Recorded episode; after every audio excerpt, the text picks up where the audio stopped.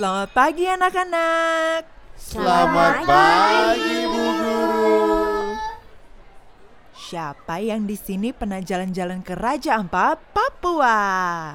Hmm, di mana itu ya? Jauh itu. Belum pernah, Bu. Beberapa tahun belakangan, Raja Ampat merupakan salah satu tempat wisata populer yang ada di Papua Barat. Banyak loh wisatawan luar negeri yang datang ke sana dan mengagumi keindahan pulaunya. Nah, konon katanya Raja Ampat ini merupakan nama yang muncul karena ada empat orang raja yang pernah memimpin di sana. Yuk, kita cari tahu kisahnya. Pada suatu hari, ada sebuah desa di Teluk Kabui bernama Desa Wawiyai. Di sana hidup sepasang suami istri. Mereka sudah lama menikah, namun belum juga dikaruniai anak. Namun, suami istri tersebut tak pernah putus asa. Mereka senantiasa berdoa, memohon kepada Yang Maha Kuasa agar suatu hari diberikan seorang anak. Suatu kali, sang suami mengajak istrinya mencari kayu bakar di hutan. Persediaan kayu bakar mereka memang hampir habis, dan sebentar lagi musim hujan akan tiba. Jika tak segera mencari kayu bakar, maka mereka tidak bisa memasak selama musim hujan.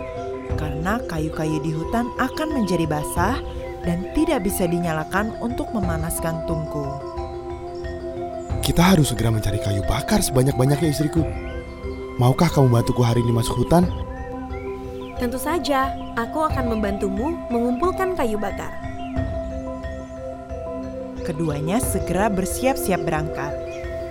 Ketika matahari masih di ufuk timur, mereka pun berjalan ke tengah hutan. Entah mengapa, hari itu tidak banyak kayu yang bisa dikumpulkan. Sampai dengan tengah hari, belum cukup juga kayu untuk dibawa pulang. Setelah beristirahat sejenak, mereka melanjutkan pekerjaannya dan berjalan semakin jauh hingga sampai ke tepi sungai Waigeo. Istriku, bagaimana kalau kita berhenti sejenak di tepi sungai ini? Aku merasa sangat lelah. Aku setuju, aku juga merasa sangat lelah. Uh, air sungai itu pasti akan terasa sangat segar.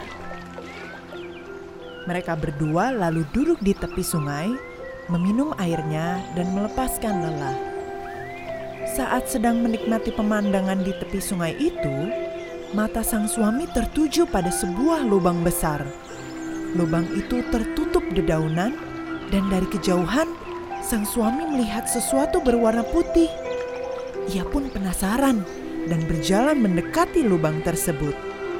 Dipangkasnya dedaunan yang menutupi mulut lubang agar ia bisa melihat lebih jelas apa yang berada di dalamnya. Tak lama kemudian, dilihatnya bahwa benda putih tersebut adalah telur. Bukan sembarang telur, sebab ukurannya besar sekali. Jumlahnya ada enam butir. Sang suami pun memanggil-manggil istrinya. Istriku, istriku, kemarilah. Lihat apa yang aku temukan di sini. Istrinya mendekat dan terheran-heran melihat ukuran telur yang tak biasa itu. Wah, telur apakah itu? Entahlah, mungkin itu telur burung elang. Bagaimana kalau kita membawanya pulang? Pasti enak jika dimakan. Baiklah. Mereka pun membawa keenam telur tersebut pulang ke rumah, tanpa mengetahui bahwa sebenarnya itu adalah telur ajaib. Karena hari sudah malam, mereka memutuskan untuk memasak telur-telur itu keesokan pagi. Keenam butir telur tersebut disimpan di dalam kamar. Keesokan paginya, alangkah terkejutnya kedua suami istri itu. Karena lima dari enam telur sudah menetas.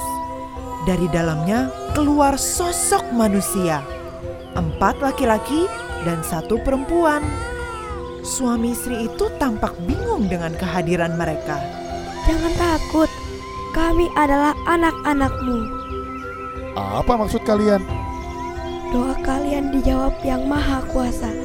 Kami dikirim untuk menjadi anak-anak-Mu, maka peliharalah kami. Betapa senangnya suami istri tersebut. Mereka pun menamai keempat anak-anak laki itu. Yang pertama bernama War, kedua Betani, ketiga Dohar, dan keempat Muhammad.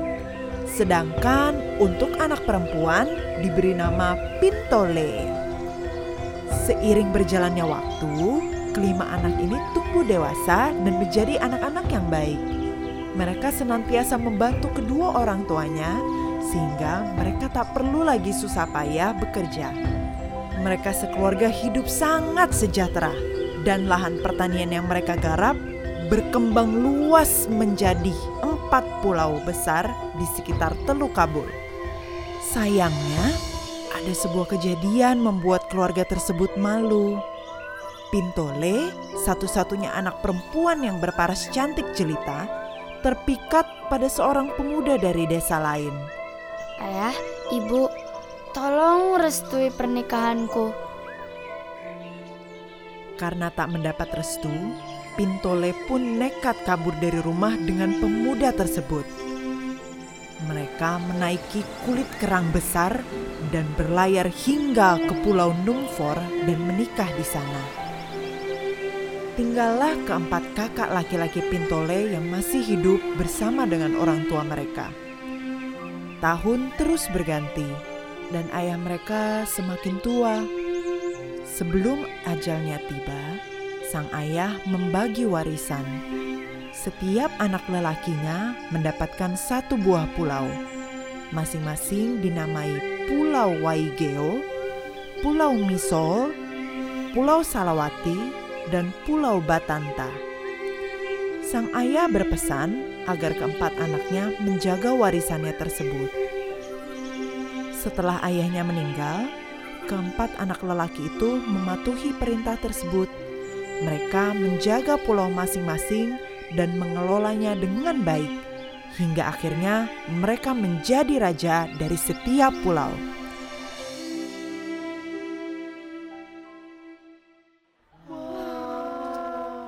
Dari sinilah sebutan Raja Ampat, yang berarti empat orang raja, mulai dikenal. Sedangkan satu butir telur ajaib yang tidak menetas, hingga saat ini masih disimpan dan mendapat penghormatan khusus dari masyarakat setempat. Ucok, menurut kamu apa nilai kebaikan yang bisa kita petik dari cerita barusan? Kita harus berbakti kepada orang tua dan menuruti nasihatnya agar kelak menjadi orang yang sukses. Seandainya saja Pintole tidak nakal, pasti dapat hadiah pulau juga ya, Bu.